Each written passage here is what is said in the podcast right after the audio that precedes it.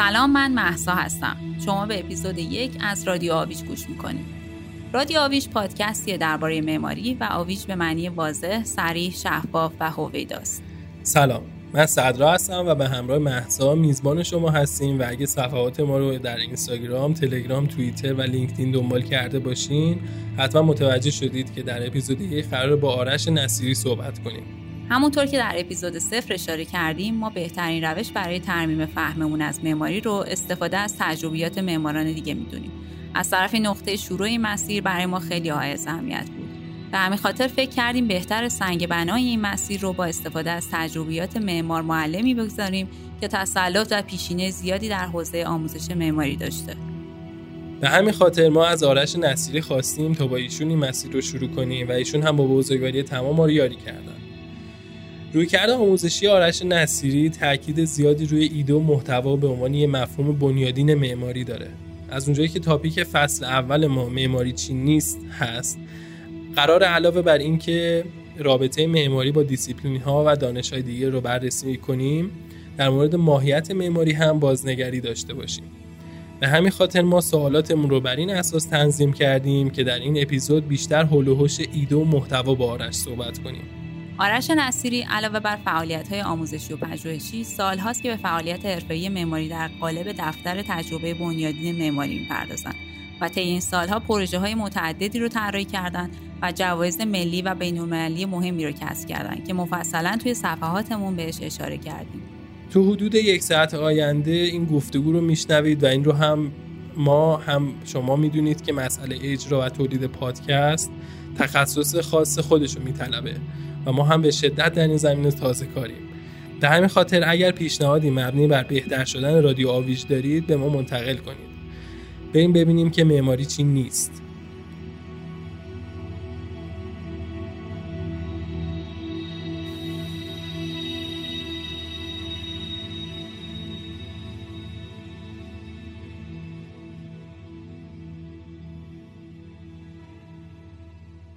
خیلی ممنون آرش عزیز از اینکه دعوت ما رو پذیرفتین برای گفتگو در رادیو آویش. من با اجازهتون یه راست میرم سراغ اصل مطلب. سوال اول ما اینه که مدتی که ما در دانشگاه دانشجوی شما بودیم و افرادی بودیم که تا قبل از اون هیچ تماس آکادمیکی با معماری نداشتیم و درست نمی‌دونستیم معماری چیه شما برای ما از ایده ها صحبت کردین. و از اون موقع من احساس کردم که مهمترین چیز از نظر شما برای کسی که می‌خواد تازه شروع کنه یاد گرفتن معماری رو اینه که متوجه بشه ایده چیه. حالا می‌خواستم امروز از شما بپرسم که میشه یه مقدار این موضوع رو بر ما بیشتر تشریح کنین؟ خب منم سلام عرض می‌کنم خدمتتون. خیلی هم ممنونم از اینکه من دعوت کردین و مد نظر قرار دادین واسه این گفتگو. خیلی هم خوشحالم از این بابت که توی یک گفتگوی نظری برای اینکه افکارمون باز بشه و دانش توسعه پیدا بکنه هستیم. آره ما قدیم خیلی راجع به این موضوع توی کلاس های دانشگاه قدیم که چند سال پیش راجع به این صحبت می کردیم چون این سوال خود منم بوده موقع درس خوندن.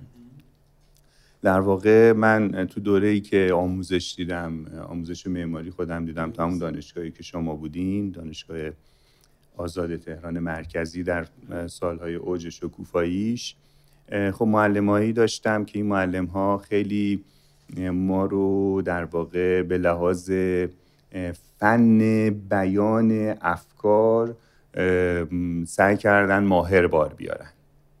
در واقع اونها از زمره معلمایی بودن که اعتقاد داشتن که همین که دستتون روی کاغذ میره شما شروع می‌کنین به تولید احجام، فرمها، نمودارها و فضاها و خصوصا معلمی که حالا من دو سه ترم باش کار کردم و خیلی تاثیرگذار بود تو زندگی دانشجویی من و در واقع به وجود آوردن نوعی اعتماد به نفس برای من برای کار کردن ایشون اعتقاد داشتن این که پیش از اون که حرف بزنین باید چیزی رو ترسیم کنین و ترسیم کردن و کشیدن همینجور پشت هم تولید فضا و خصوصا معماری می‌کنه. بنابراین من در سیستمی خودم آموزش دیدم که باید به تعداد روزهای هفته برای معلمم اسکیس می آوردم و این اسکیس ها تاکید می شد که پیش از اون که فکر بشه که اینها راجع به چی هستن فقط باید ترسیم بشن.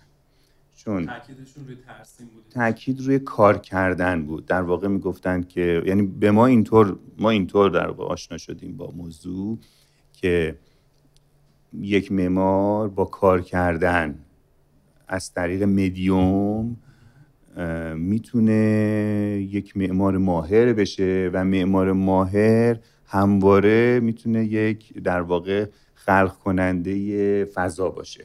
پس مهارت برای من خیلی مهم بود تو موقعی که درس یاد می‌گرفتم.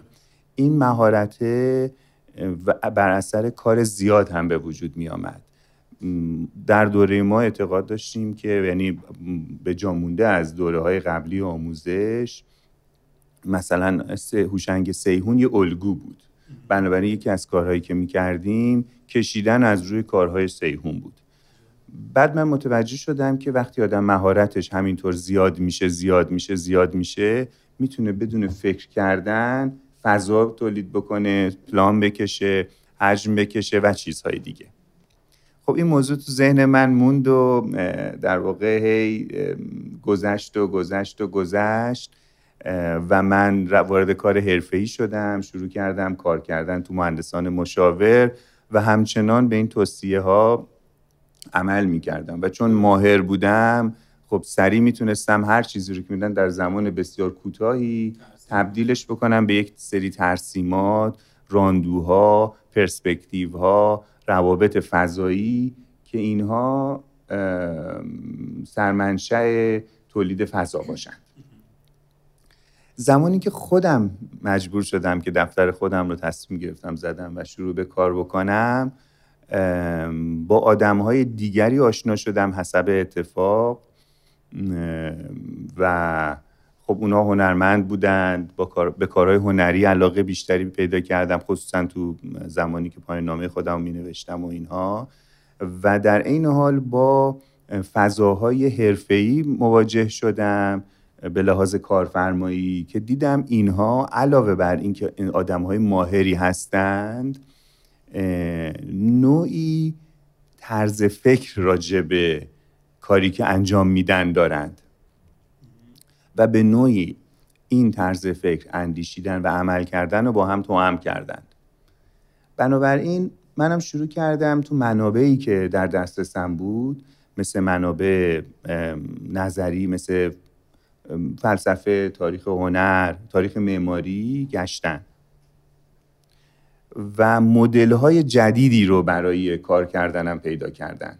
یعنی اگر من در طرز در واقع در طرز فکر مهارت محور معمارهایی برام جالب بودند که این مهارت ها و این پرکاری ها رو از طریق در واقع تمرین کردن و تجربه کردن فضا به دست می آوردند الان اون موقع شروع کردم به هنری توجه کردن و به در تاریخ معماری به معماری هایی توجه کردن که خلیت می‌کردن به نوعی مهارت های سنتی خلق آثار رو و اولویت می‌دادن به مهارت هایی که بیانگر نوعی ایده و اندیشه در کار بودن. یعنی می‌تونیم بگیم که اینجا کار فکری و اندیشه نقادانه برای شما مهم شد. مهم شد. بله. و من یعنی می‌خوام بگم اینطور نبوده که من از روز اول اینطوری فکر می‌کردم. به مرور زمان فهمیدم که اگر خصوصا زمانی که در واقع به صورت اتفاقی در یک شرکتی کار کردم که و معلمم هم سابق در واقع معلم های پایان ترممو که آقای سید هادی میران بود متوجه شدم که آدمی که یک ایده ای داشته باشه می‌تونه همه کار رو با اون ایده انجام بده.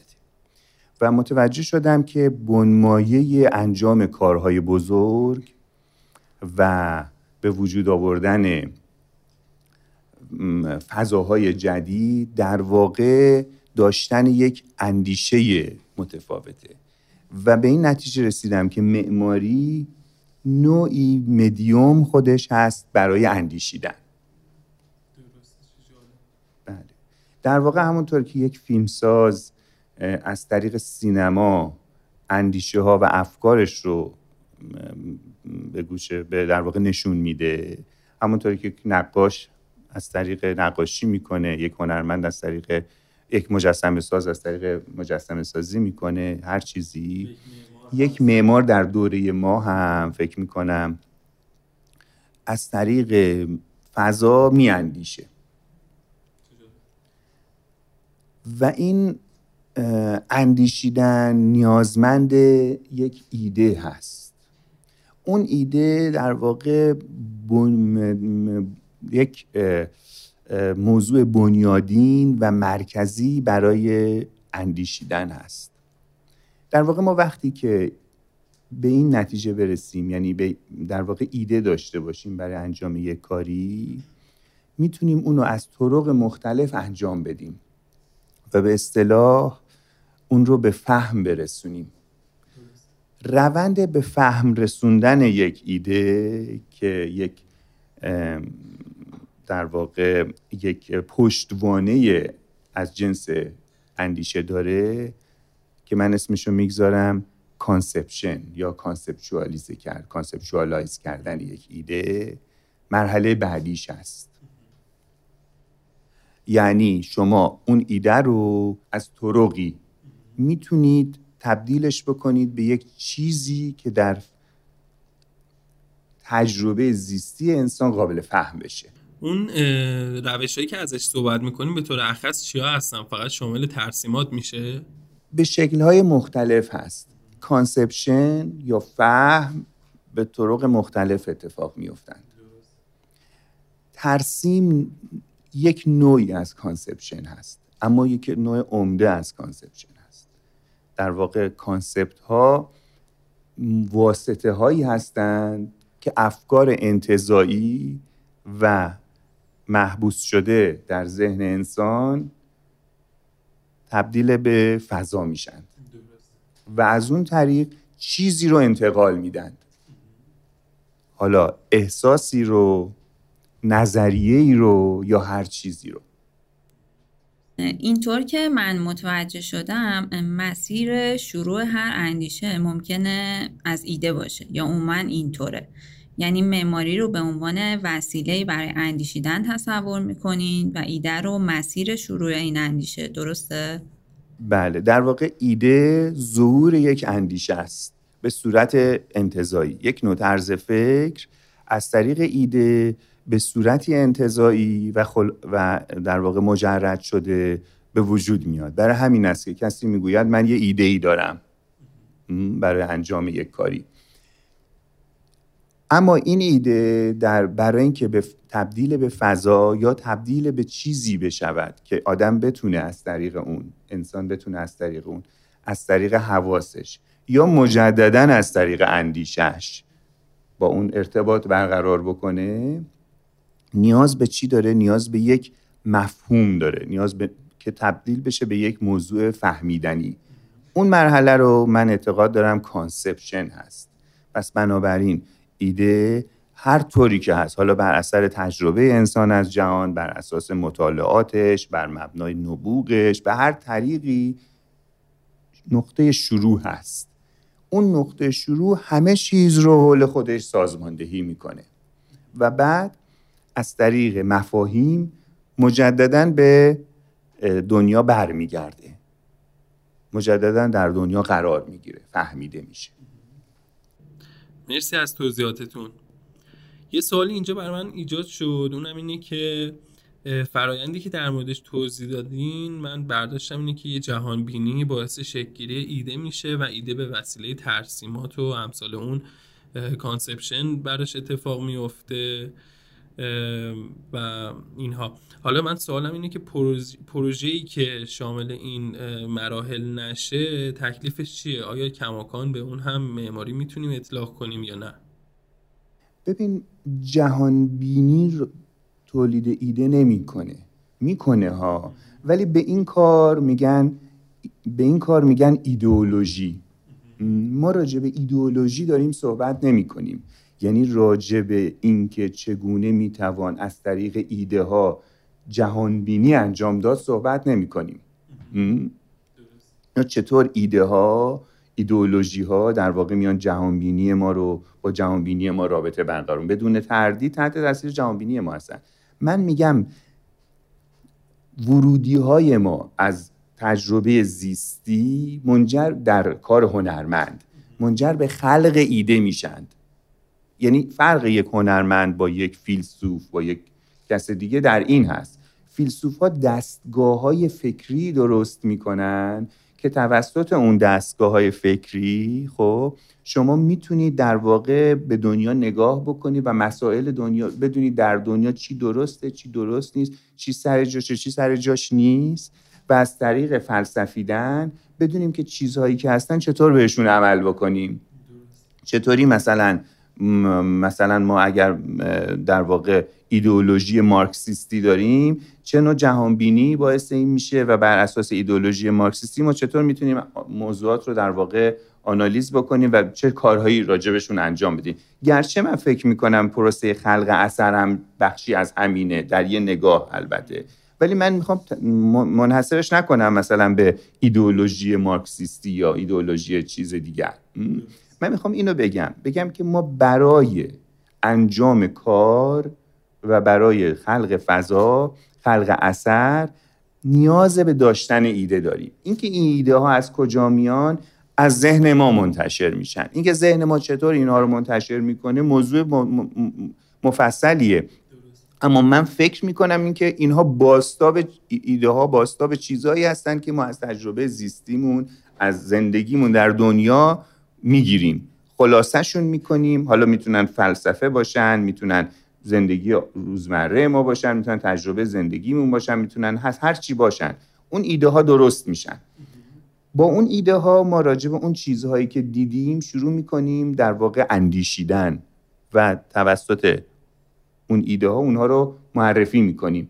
برای اینکه تبدیلشون به یک کاری بکنیم نیاز به مفهوم سازی داریم. اون مفاهیم کمک می‌کنن که اونها در واقع جلوه پیدا بکنن متجلی بشن. سوالت اما راجع به این بودش که اگر معماری باشه که اینها رو نداشته باشه چه میشه؟ درسته. من فکر می‌کنم که میبخشید آرش عزیز که صحبتتون رو قطع می‌کنم. حالا خواستم الان با اجازه شما یه چیزی به اون سوال قبلی اضافه کنم. اونم این که تو صحبتتون قیاس کردیم معماری رو با هنر و کار معماری رو با یک اثر هنری. ولی خب خیلی ها طبق چیزی که من تا الان متوجه شدم اینطوری نگاه نمی‌کنن به معماری و کلا نقش معمار رو بیشتر با نقش فرزنی نجار و پیشور یکی می‌دونن. یعنی فکر می‌کنم بیشتر روی اون بعد practicing کار معماری تاکید دارن. حالا سوال اینجا به صورت دقیق تر بر من اینه که ما چطور معماری رو بیشتر با هنر نزدیک می‌دونیم تا یه کاری مثل نجاری؟ سوالی دارم. چرا فکر می‌کنین که نجاری فقط practicing ه یعنی چی practicing یعنی یعنی پرکتیسینگ منظورش یعنی تجربه کردن؟ یعنی تا اونجایی که من فهمیدم البته کاری که قوای فکری توش خیلی مهم نباشه و کاری هستش که با مفاهیم مجرد بیشتر سر و کار داره. فکر می‌کنم نجاری اینطوری باشه بیشتر. نه ببین من فکر می‌کنم که یعنی بله.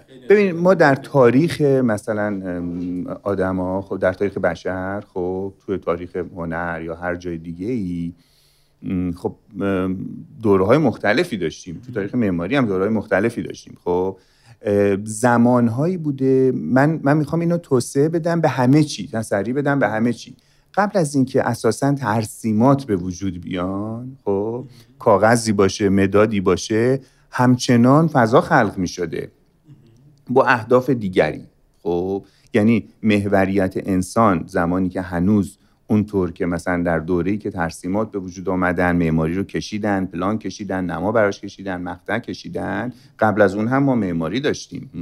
بنابر اینطور به نظر من این درست نیست که ما ما می‌تونیم تاریخ اندیشیدن رو خب حتی به قبل از اینکه وارد دوره کانسپچوال بشیم یعنی اینکه ترسیمات کاغذی نقشه و اینها هم وارد معماری بشن تسری بشیم. یعنی ما با این دیدگاه می‌تونیم هر اثر معماری رو بازخونی بکنیم. حتی یه چهارتاقی اولیه رو. و بفهمیم که آدم اون دوره چطور میاندیشیده چطور فکر می‌کرده. چون اندیشیدن خاصیت انسانه. پس بنابراین هیچ نجاری وجود نداره که پشتش نداشته باشه. گرچه این به مرحله خداگاه نرسیده باشه. اوکی این موضوع برامون به نظر من روشنه. مسئله اینه که ما به عنوان کسی که از بیرون داریم به این دو نگاه می‌کنیم پیش از اون که بگیم که فلان نجار یا فلان تولید کننده داره همینجوری فقط یه کاری می‌کنه و اندیشه نداره بفهمیم که چه روابطی چه نمودارهایی و چه مکانیزمی پشت اون نوع کار نهفته هست. گرچه اون خودش هم این رو ندونه یا ازا نکنه بهش. من هدفم از مطرح کردن این موضوع این نیست که بیام یک مدل یا یک ترند خاصی از کار کردن و معرفی بکنم. چرا؟ چون اینجوری یه بخش عمده ای از آدما رو شما باید مثلا نفیشون بکنین و بگین اینا توی این فشن و این مدل و این مثلا سبک جا نمیشن. در حالی که از اون کسی که نمی‌دونه هم داره چی کار می‌کنه و صرفا داره یک به قول تو practice حالا من میگم یه کار رو انجام میده تا اون کسی که نقطه از نقطه اول اینو می‌کنه هر دو به نظر من قابل تبارشناسی واکاوی و بررسی ان. و من میگم اگر ما اینطوری به موضوع نگاه بکنیم حتی زمانهایی مثل دوره دانشجویی خود منو که براتون تعریف کردم داشتیم فقط تا هرچی می‌دادن دست رو میبردیم رو کاغذ میریدیم چه پرسپکتیوی و موقعیت تو ذهنمون چه خط و خطوطی می‌ذاریم و چیزها چطور در حین ترسیم کردن درست میشه. اون هم صاحب یک ایده یک ایده و اندیشه هست. و من اعتقاد دارم که هر چقدر راجع به این موضوع یعنی هر چقدر راجع به رابطه اندیشیدن ایده داشتن conceptualize کردن و فضا ساختن فکر بکن راجع به این پروسه واکاوی بکنیم خودآگاهی ما نسبت به پروسه خلق اثر هنری حتی زمانی که خود رو به ناخودآگاهی و تولید حسی اثر زدیم بیشتر میشه. و وقتی اینکه بیشتر میشه من فکر می‌کنم کنترل ما برای اینکه خودمون رو در مرزهای جدید ناشناخته قرار بدیم برای اینکه چیزهای جدید رو پیدا بکنیم من بیشتر میشه. ببین ما همیشه عین ستاره شناسا. یک کهکشان رو کشف می‌کنیم توی اون تجربه می‌کنیم میریم سراغ یک کهکشان دیگه. پس همیشه ما در حوزه های شناخته شده مرزها و حوزه های ناشناخته قرار داریم. اگر قرار باشه ما همه چیز رو از طریق اندیشه و ایده و کانسپچوالیزه کردن بهش تسلط داشته باشیم دیگه هیچ وقت وارد حوزه ناشناخته نمیشیم. هیچ وقت از مرز رد نمیشیم. من میگم دانستن اون کمک می‌کنه. یعنی خداگاهی نسبت به اون کمک می‌کنه که ما مرز رو پیدا بکنیم و مرز رو بشکافیم و وارد حوزه ناشناخته بشیم و مجددا اندیشه بکنیم و همینطور بریم به افقهای دورتر و دورتر و دورتر. این چون مثال نجار رو زدی مسئله من این نیستش که چون نجار یا, یا تجربه کننده یا سازنده ای که فکر نمی‌کنه در واقع و کنترل کامل رو همه چی نداره پس به نظر من ما اصلا نباید راجبش فکر بکنیم. ما باید, ما باید فکر بکنیم که اون چه نوع نظام اندیشه ای پشتشه.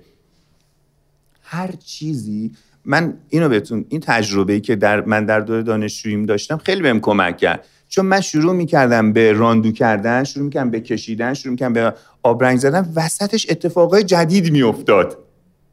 ولی چون خداگاه نبودم چون چون نظام ساختار اندیشه ای رو به وجود نیاورده بودم در کنار قضیه برای خودم فکر می‌کردم اه من دارم چیزهای جدید خلق می‌کنم و اتفاقای جدید داره میفته ولی بعدا که رفتم بالاخره از طریق دوستان از طریق کتاب از طریق مطالعه فهمیدم ای بابا یه آدمایی تو تاریخ هنر بودن که اصلا اینجوری کار می‌کردن و این یه نوع روش کار کردنه. خب میشه میشه یه خداگاهی.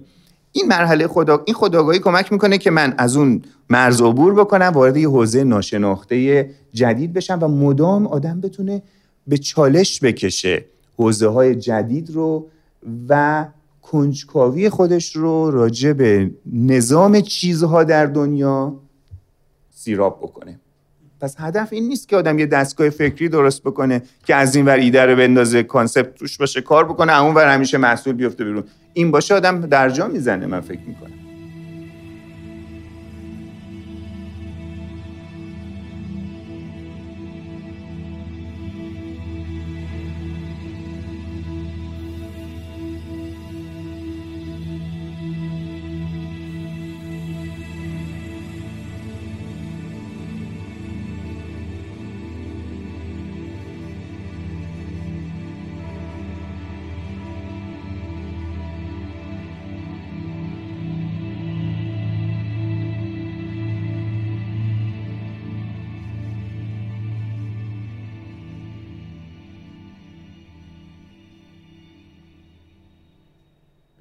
یه مقدار برگردیم عقب. میون صحبتتون در مورد اینکه انسان قبل از اینکه بتونه ترسیم کنه معماری می‌کرده یه اشاره کردیم بله بله. این به این معنیه که معماری و ساختن با هم سرآغازشون تو یه لحظه است. یعنی ساختن و معماری کردن حالا به اون مفهومی که برای ما ما بهش آگاهیم با هم توی یه لحظه اتفاق افتاده و بعد مسیرشون جدا شده یا اساسا ماهیتشون رو میشه یکی دونست.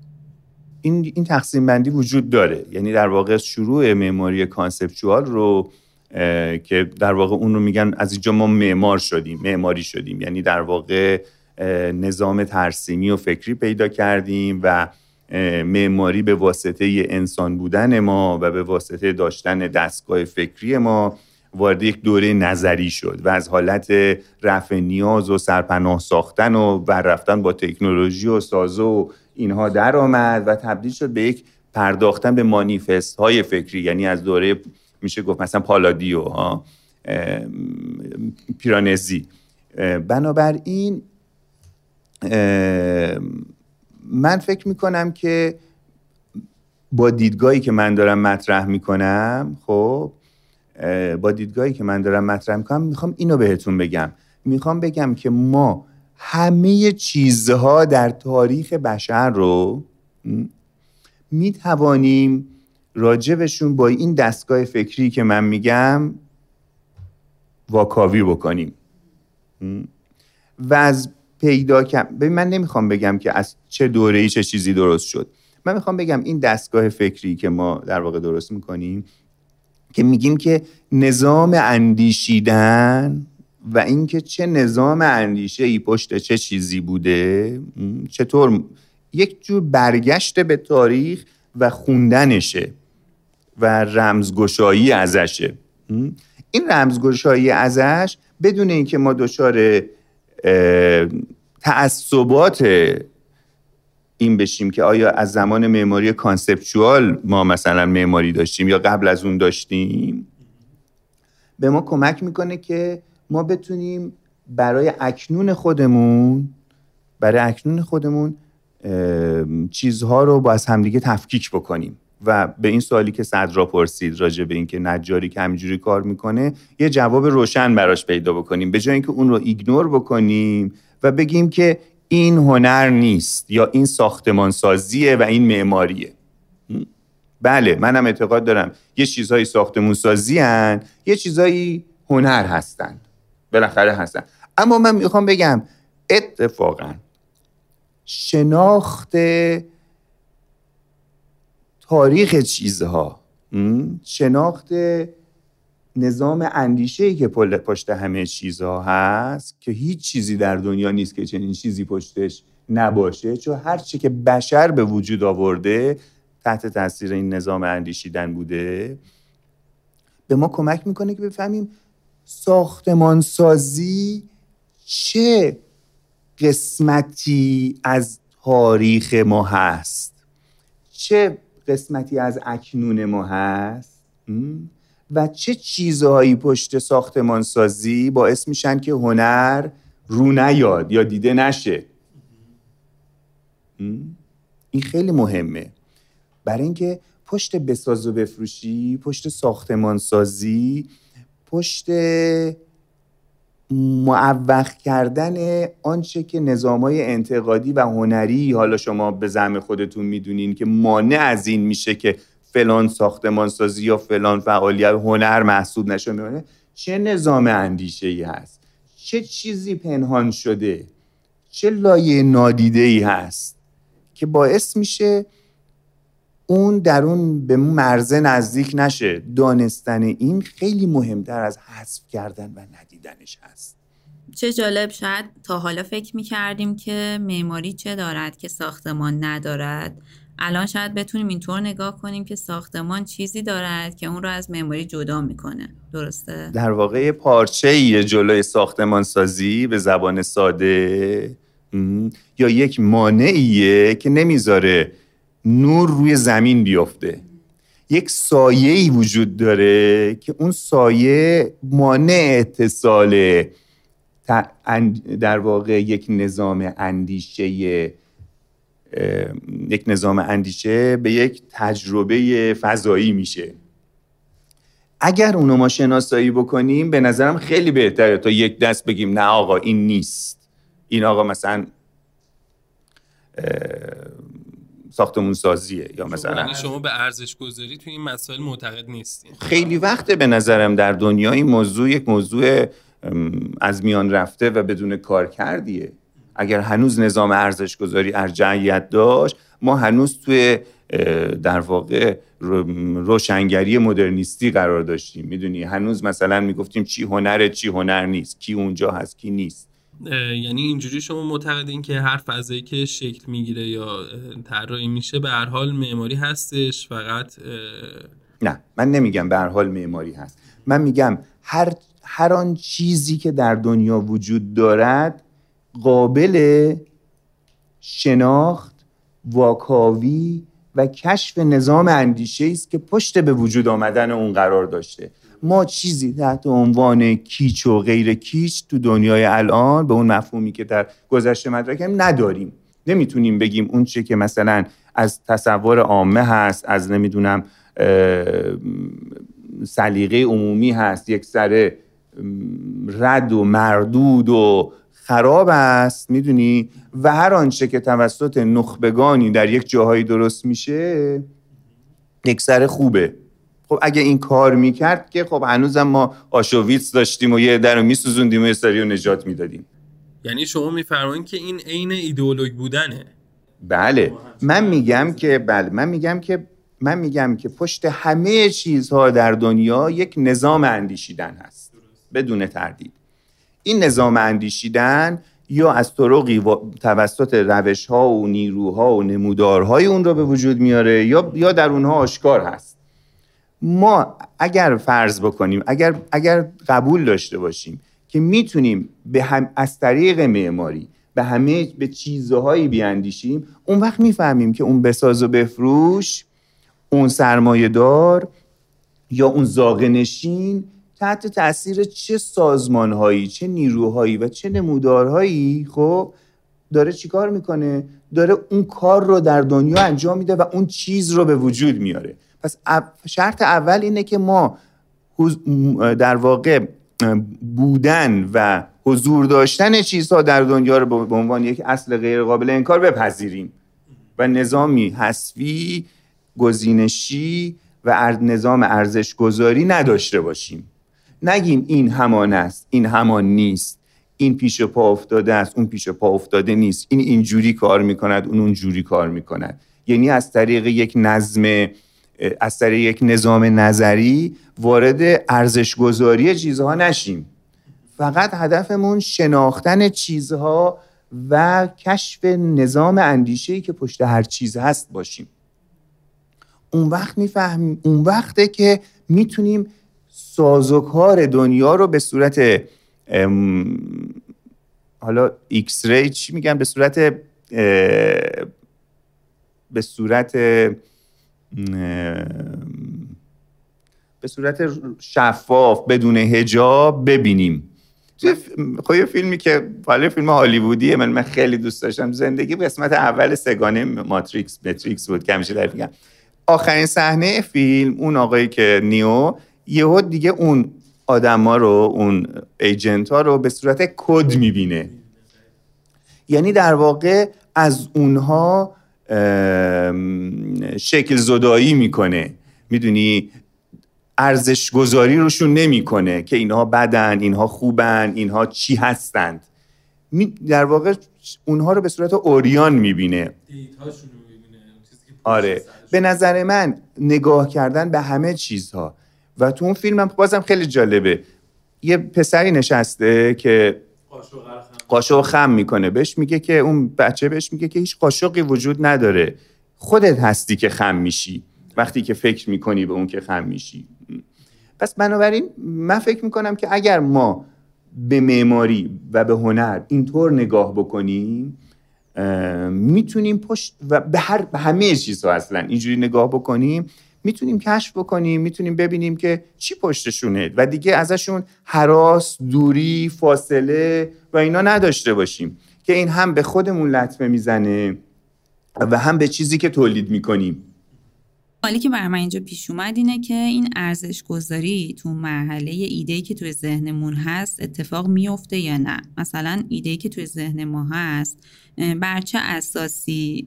اونو ارزش گذاری می‌کنیم که بعضی از این ایده ها بعد از طی پروسه تبدیل به پروژه میشن و بعضی این اتفاق برشون نمیفته اگه بخوام یه مثال در مورد ایده بزنم هم این توی اتفاقی که اخیرا توی آرت بازل افتاد اون موزیک که به دیوار چسبونده شده بود.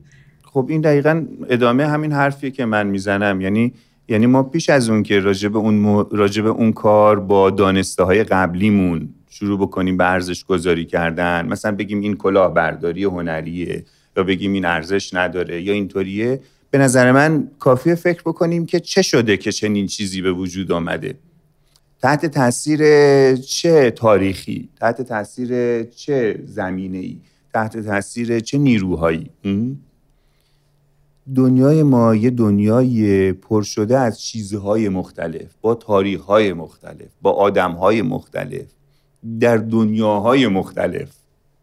ما اصلا خبر نداریم توی دنیاهای دیگه چه خبر هست. دانشمندا هر روز از طریق همین قضاوت نکردن پیش داوری نکردن ارزش گذاری نکردن و فقط کنجکاوی کردن مرزهای جدیدی رو برای ما روشن می‌کنن. شاید مثلا ما 500 سال دیگه دیدیم که اصلا 100 تا دنیای دیگه این دنیای ما اطرافمون وجود داشته. پس بنابراین اون تابلو موز خب یک چیزیه که وجود داره میان چیزهای دیگه. و داره نیروهایی رو وارد می‌کنه به, به اطرافش و تحت تاثیر نیروهای مختلفی هم شکل گرفته. پس بنابراین وجود داره حضور داره و کار انجام میده. موضوع خیلی زیادی هستن جای دیگه که به دیوارهای دیگه چسبیدن یا تو جای دیگه هستن که ما اصلا ازشون خبر نداریم. مرسی. من حالا اینجا یه سوال جدید می‌خواستم بپرسم با اجازتون اونم این که شما توی صحبتاتون به این موضوع اشاره کردین که کار ما بهتره. بره به سمت دنیای ناشناخته ها و با پیش داوری نداشتن مرزهای جدیدی رو کشف کنیم قلم جدیدی رو کشف کنیم. حالا این موضوع رو که الان ازتون شنیدم می‌ذارم در کنار اینکه شما در کلاس ها به ما می‌گفتین که ایده ها بسیار محدود هستن و تقریبا ایده جدیدی وجود نداره. یه مقدار این توی ذهن من تناقض ایجاد کرد. حالا می‌خواستم بدونم شما هنوزم معتقد هستین؟ به اون موضوعی که اون دوران به ما گفتین یا اینکه خیر. من فکر می‌کنم که ایده های بنیادین چند تا بیشتر نیستند. چیزهایی که بشر در طول تاریخ بهشون فکر کرده و بر مبنای اونها تاریخ رو تا حالا درست کرده. مثل جاودانگی قبلا صحبت کردیم راجع به اینا. مثلا ما تا قبل از دوره مدرن بر اساس تنها ایده ای که بشر داشت برای تولید چیزها جاودانگی بود. کاخها ساخته می شدن شهرها ساخته می شدن همه بر مبنای جاودانگی هنوزم فیلم های تخیلی نگاه می‌کنین تمام اسطوره ها بر مبنای جاودانگی هستند چرا؟ چون بشر به واسطه درکی که از دنیا داشت موضوع نیستی براش سوال عجیبی بود. به غیر از عرفان و فلسفه شرق و اینها که میشستن فکر می‌کردن و برای اینها راه حل پیدا می‌کردن که در واقع معادل در واقع نبودن مساوی با بودن دائمیه نبودن در این دنیا مساوی با بودن دائمی در دنیاهای دیگره. فلسفه یونان درگیریش یعنی فلسفه که بر مبنای بشر در واقع هستی ما بود موضوعش جاودانگی بود. یا مثلا در دوره انسان مدرن موضوعش رها شدن از این در واقع بند جاودانگی و رسیدن به آزادی بود که بهش قید زده بود. رسیدن به یک آزادی در همین دنیا و پیدا کردن در واقع داشتن یک آزادی. یا مثلا در دنیایی که توش هستیم تحت تاثیر مثلا رسانه یا چیزهای دیگه خب ایده مثلا اتصال مثلا هست مرتبط بودن ارتباط که برای انسان به وجود آمد. من فکر می‌کنم آره اینطوریه. ولی چیزی که من دارم راجبش میگم که می‌تونیم برای همه چیزها پیدا بکنیم راجب ایده ها نیست. راجب ایده های موجود نیست. راجب بازم دقت, دقت کن میگم کشف نظام اندیشیدن. نظام اندیشیدن پیش از اونهاست. یعنی ما به جای اینکه سعی بکنیم اگر نظام های اندیشه رو کشف بکنیم یعنی که نظام های فکری اندیشه انتظاییه اندیشه هنوز مرحله پیش از ایده است. موضوع هم اینه که چطور ما در واقع اگر اون سازوکار اندیشیدن رو پیدا بکنیم و بعد آره می‌تونیم ایده هایی پیدا بکنیم که اون نظام های اندیشیدن رو اندیشیدن رو در واقع به اون پدیده هایی که ما داریم راجبشون کند و کاف می‌کنیم متصل بکنند. برای همین هنوزم اعتقاد دارم که این چیزی که ما داریم صحبتش می‌کنیم می‌تونه یک چیز معاصر باشه. یعنی این چیزیه که ما الان راجبش هستیم. مسلما 500 سال پیش اینجوری فکر نمی کردیم راجع به دنیا. اما الان می‌تونیم بفهم... می‌تونیم از طریق این دستگاه بفهمیم که 500 سال پیش چطور به دنیا نگاه می‌کردن. چطور میاندیشیدن که مثلا جاودانگی براشون یه سوال بود؟ من یه سوال دیگه توی ذهنم ایجاد شده الان. اونم اینه که شما توی صحبتاتون به این اشاره کردین که معماری جای از سرپناه جدا میشه. یعنی از اون جایی که آدم شروع می‌کنه به شناختن اون طرز فکری که در اثرش یه اثر معماری خلق شده اونجا رو می‌تونیم معماری بدونیم. حالا می‌خوام بدونم که آیا من درست متوجه شدم؟ یا اینکه نه؟ ببین من اینو می‌خوام ب... اولا من اینو نگفتم به این شکل نگفتم. ببین من میگم که پیش از اون که الان گفتم دیگه بیایم ارزش گذاری بکنیم. الانه. بین اینکه چه چیزی سرپناهه چه چیزی چه چیزی معماری هست چه چیزی معماری نیست بیایم از طریق اینکه چگونه و چه نظامای اندیشیدن و ایدمندی می توانند پشت هر چیزی باشند؟ شروع بکنیم به خلق کردن و ورود به حوزه های جدید و ناشناخته حرکت روی مرزها. اینجا همون جایی که شما دارین اسمشو می‌ذارین معماری. آره معماری از building از ساختمان جداست. اما این به این معنی نیست که ما باید building ها و ساختمان ها رو نادیده بگیریم. شناخت این که چه چیزی معماری هست چه چیزی معماری نیست یا کش من میگم پشت چیزی که معماری هم نیست هم یه چیزی هست. اینطور نیست که همینجوری درست بشه. پشت سرپناه هم یک چی هست؟ یک نظام فکری هست که ممکنه مولدش آگاه به اون نباشه. اما چیزی پشتش هست. روابطی پشتش هست. نمودارهایی پشتش هست. دیاگرام هایی پشتش هست. پشت هر چیزی چیزی هست. هیچ چیزی توی دنیا همینجوری کشکی و علکی درست نمیشه. هیچ چیزی توی دنیا صرفا برای اینکه ما یه کاری بکنیم درست نمیشه. حتی اگر روش ما ورود به یک practice دست گرفتن میخ و چکش و اره بدون هیچ فکر اولیه‌ای باشه. اون هم یک نوع چی هست؟ یک نمودار یک نوع روابط و یک نوع نمودار پشتش هست. یک نظام هست پشتش. اگر اون من, من اینو میگم میگم اگر بتونیم به چیزها بی هجاب و بدون اوریان شده نگاه بکنیم به سرپناه به ساختمانسازی به بساز و بفروشی به معماری به, به معماری روی کاغذ به معماری ساختنی انتقادی به هر چیزی در تاریخ ما بتونیم اوریان اون رو ببینیم این به ما کمک می‌کنه که مرزها رو پیدا کنیم تاریخ رو بشناسیم و بدونیم کجا می‌توانیم کار جدیدی انجام بدیم وارد ناشناخته ها بشیم و مسائل جدیدی رو که به نوعی با کیفیت زندگی ما چه به لحاظ بدنی چه به لحاظ روحی چه به لحاظ ذهنی مرتبط هستن تاثیر بگذاریم. از نظر من ما معماری وجود دارد برای اینکه انسان در دنیا زندگی بکنه و در واقع از درد و رنجش کم بشه. مرزهای جدیدی رو پیدا بکنه. چه جوریشو نمی‌دونم. معماری وجود نداره که بله. می‌دونی معماری یک یک چیز کنار قضیه نیست. می‌دونین هیچ چیزی اینطوری نیست. معماری که مشخصا این همش هدفش همینه.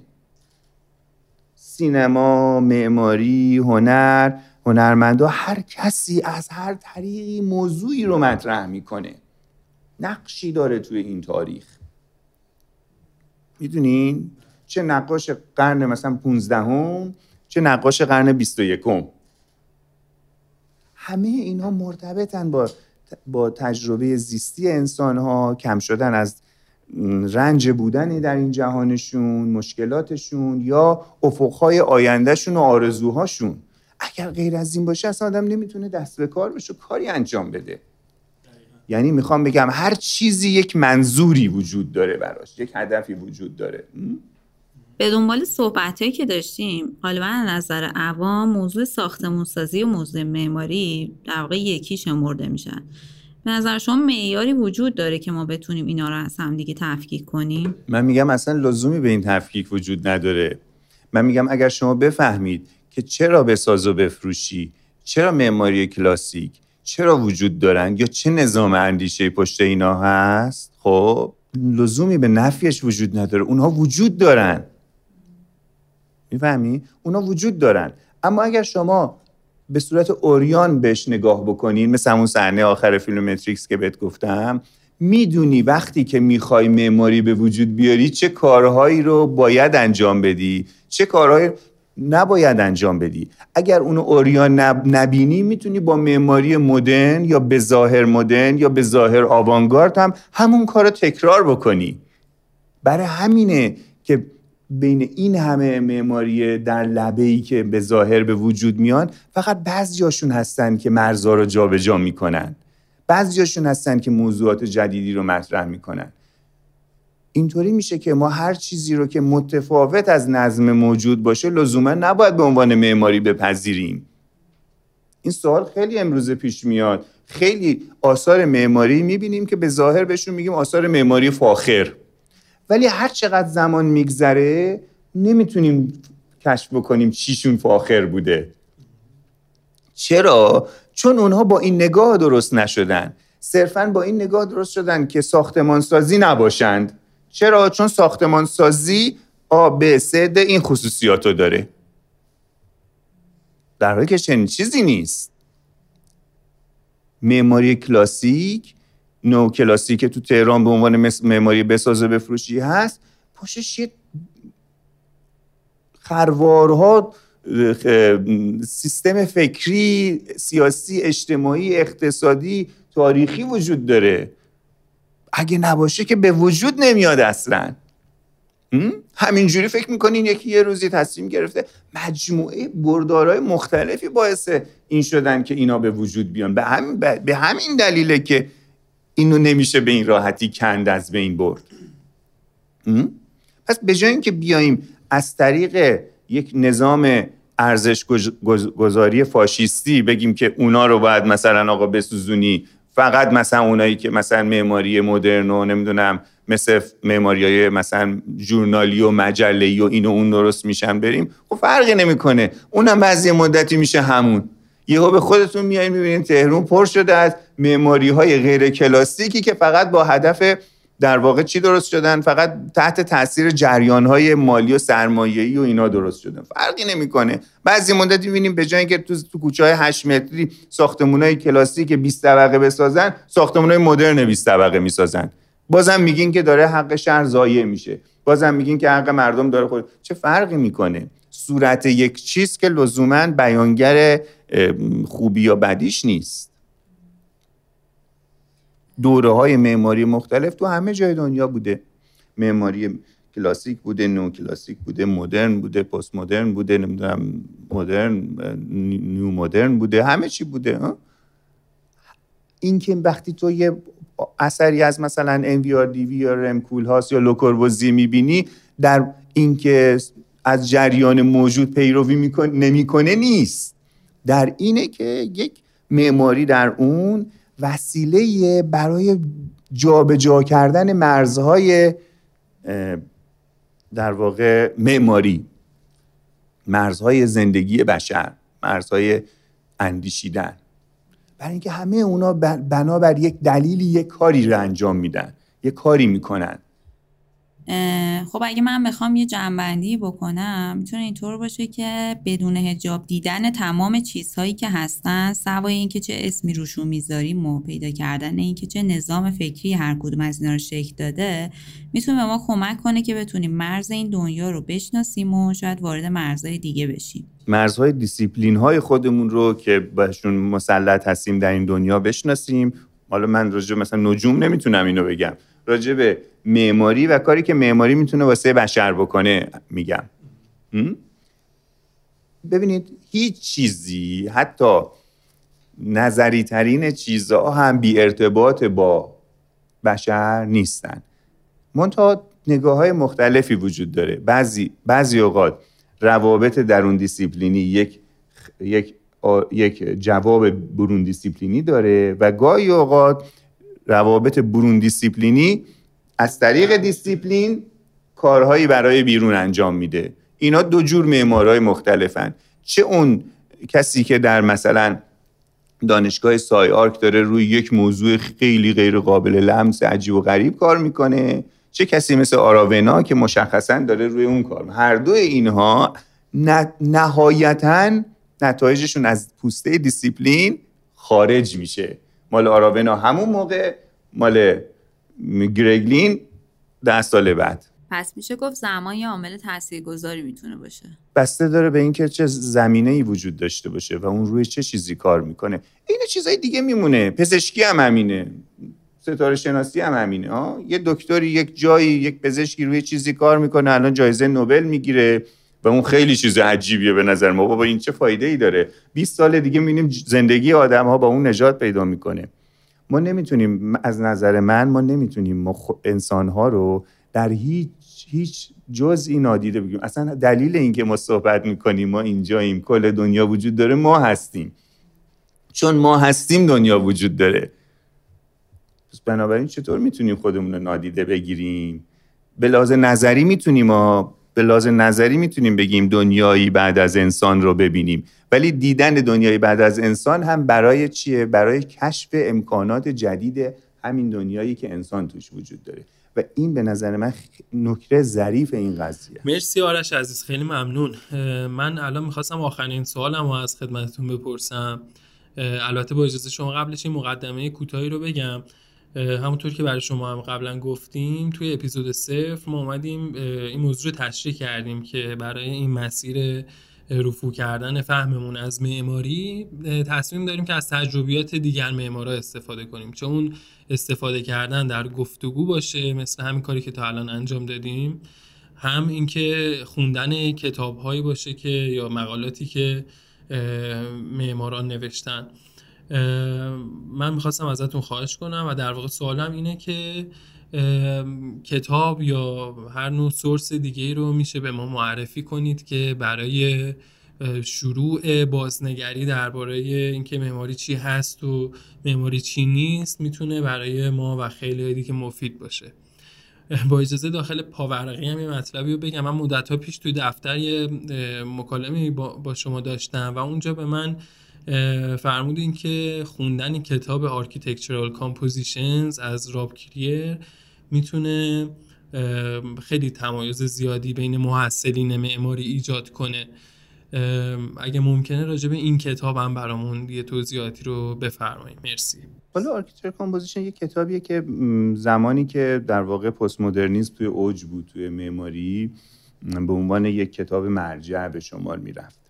اون روزی که من بهتون اینو گفتم اهمیتش توی این بودش که architectural composition خب من خودم وقتی دانشجو بودم چون معلممون آقای مهندس شیخ زین بود و خیلی دوست داشت این چیزا رو ما هم رفتیم کتاب از نمایشگاه خریدیم. اون موقع معماری مثلا پست مدرن مود بود پست مدرن یعنی به فرمال. رفتیم خریدیم و خلاصه هر جا که می‌خواستیم یک مفصلی درست بکنیم یه چیزی به لازم فرمی درست بکنیم یه نگاه می‌کردیم که آقا مثلا این حالا تو تاریخ معماری معماری کلاسیک اروپایی این اتفاق چجوری افتاده؟ یه چیزی هم تو پرانتز من بگم که نقطه ضعف خود من بوده و هنوزم هست و نقطه ضعف آموزش کشورمون هم هست حالا با اینکه نرسیدیم. این که من الان بعد مثلا چند سال میشه مثلا 17 سال 16 17 سال از فارغ تحصیل تحصیلی میگذره از سال 1378 تا الان 20 سال میگذره. تازه فهمیدم که چقدر شناخت و کار کردن روی معماری سرزمینی که به زبونش صحبت می‌کنی و در آداب و رسومش بزرگ شدی چیز مهمیه. و در دانشگاه هیچ کس به من این رو متاسفانه درست یاد نداد. و, مناب... و بنابراین تنها منابع ما منابع معماری کلاسیک در غرب بودند از لحاظ تاریخی. و این واقعا برای خود من شرماوره راستشو بخوای بگم. در این حد؟ آره. من همینطور که داره تجربم زیاد میشه دارم می‌فهمم که چه تکنیک ها چه روش ها و چه نظام های اندیشه ای تو خب من که توی مثلا کانادا که بزرگ نش به دنیا نیومدم. توی ایران بودم. یعنی بخش عمده تاریخ بشریت اینجاست. و معماریش هم هست همینجور. می‌دونی؟ آخه مگه دانش معماری یک امر یونیورسال نیست؟ به عنوان مثال ما نمی‌تونیم ناراحت باشیم که چرا مثلا دی ای رو غرب کشف کرده. نه نمونه هاش بوده. خب من که می‌تونستم نمونه هاش آنالیز بکنم. می‌تونستم نمودارهای روابط اندیشه ای در معماری ایران رو تو دانشگاه یاد بگیرم بیشتر. خب اگه مثلا این امر یعنی یه اندیشه پشت تولید یه اثر معماری اینجا توی ایران و توی یه جای دیگه یکی بوده چه اهمیتی داره که توی منابع ایرانی منعکس بشه یا تو منابع غربی؟ اهمیتش در این نیست که در غربی باشه در ایرانی. به نظر من دونستن همش به تو کمک می‌کنه که شناختت از دنیای معماری بیشتر بشه. شناختت از تاریخ بیشتر بشه. تو با در واقع درست نگاه نکردن به اون جایی که توش حضور داری یه بخش عمده از فرصت شناختیت رو از دست میدی. خیلی مشخصا خیلی در درس پذیرتر و سهل الوصولتر بوده که تو در ایران بری از نزدیک یه کاروانسرا رو نگاه بکنی و روابط فضایش رو بررسی بکنی. این اون چیزی بود که من در اواخر دانشگاه بهم در واقع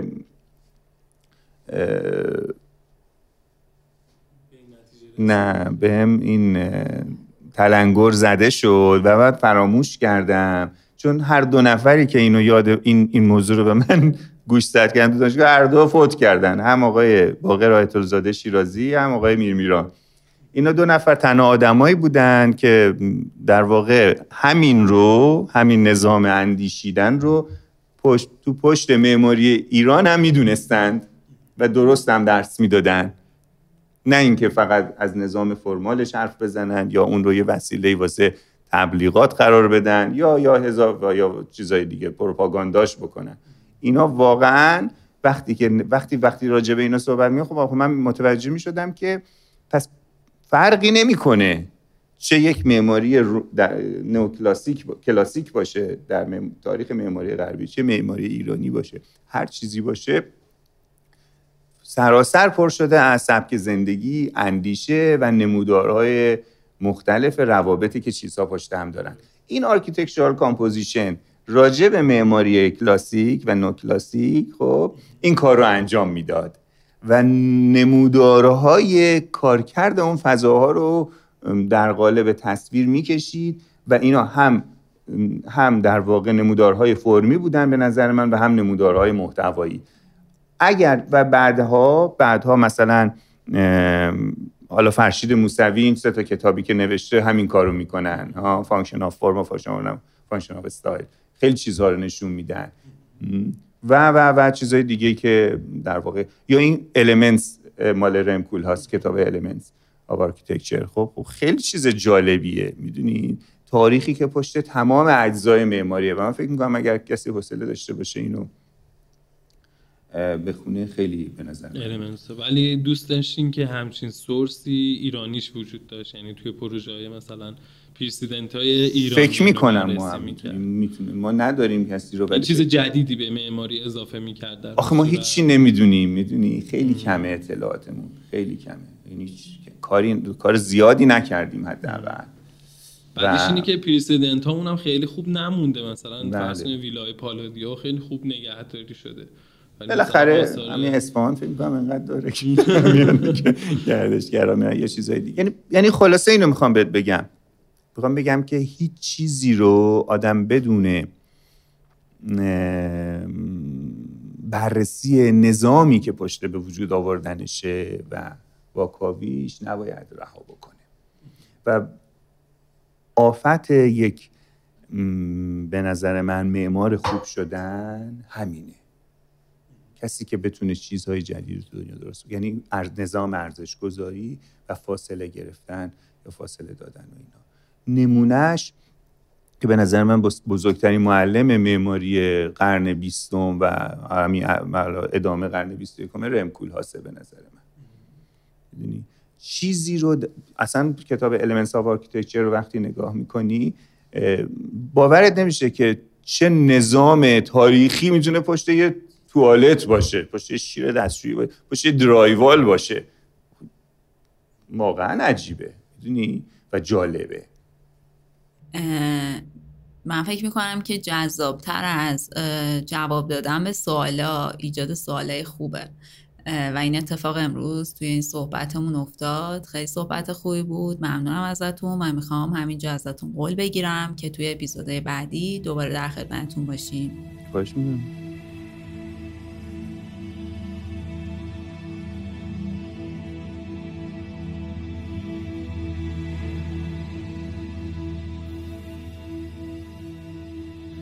خب خیلی ممنون از اینکه این گفتگو رو دنبال کردین. یه نکته رو لازم بگم و اونم اینه که ما مطالبی که توی صحبت آرش و اپیزودهای آینده بهش ارجاع داده میشه مستند می‌کنیم و جداگونه به صورت مختصر بهشون می‌پردازیم و اونا رو می‌تونین توی سوشال مدیایی که داریم توی اینستاگرام و تلگرام این برابر که معرفی کردیم خدمتون دنبال کنیم خیلی ممنون بازم. خوب و خوش و خورم باشین.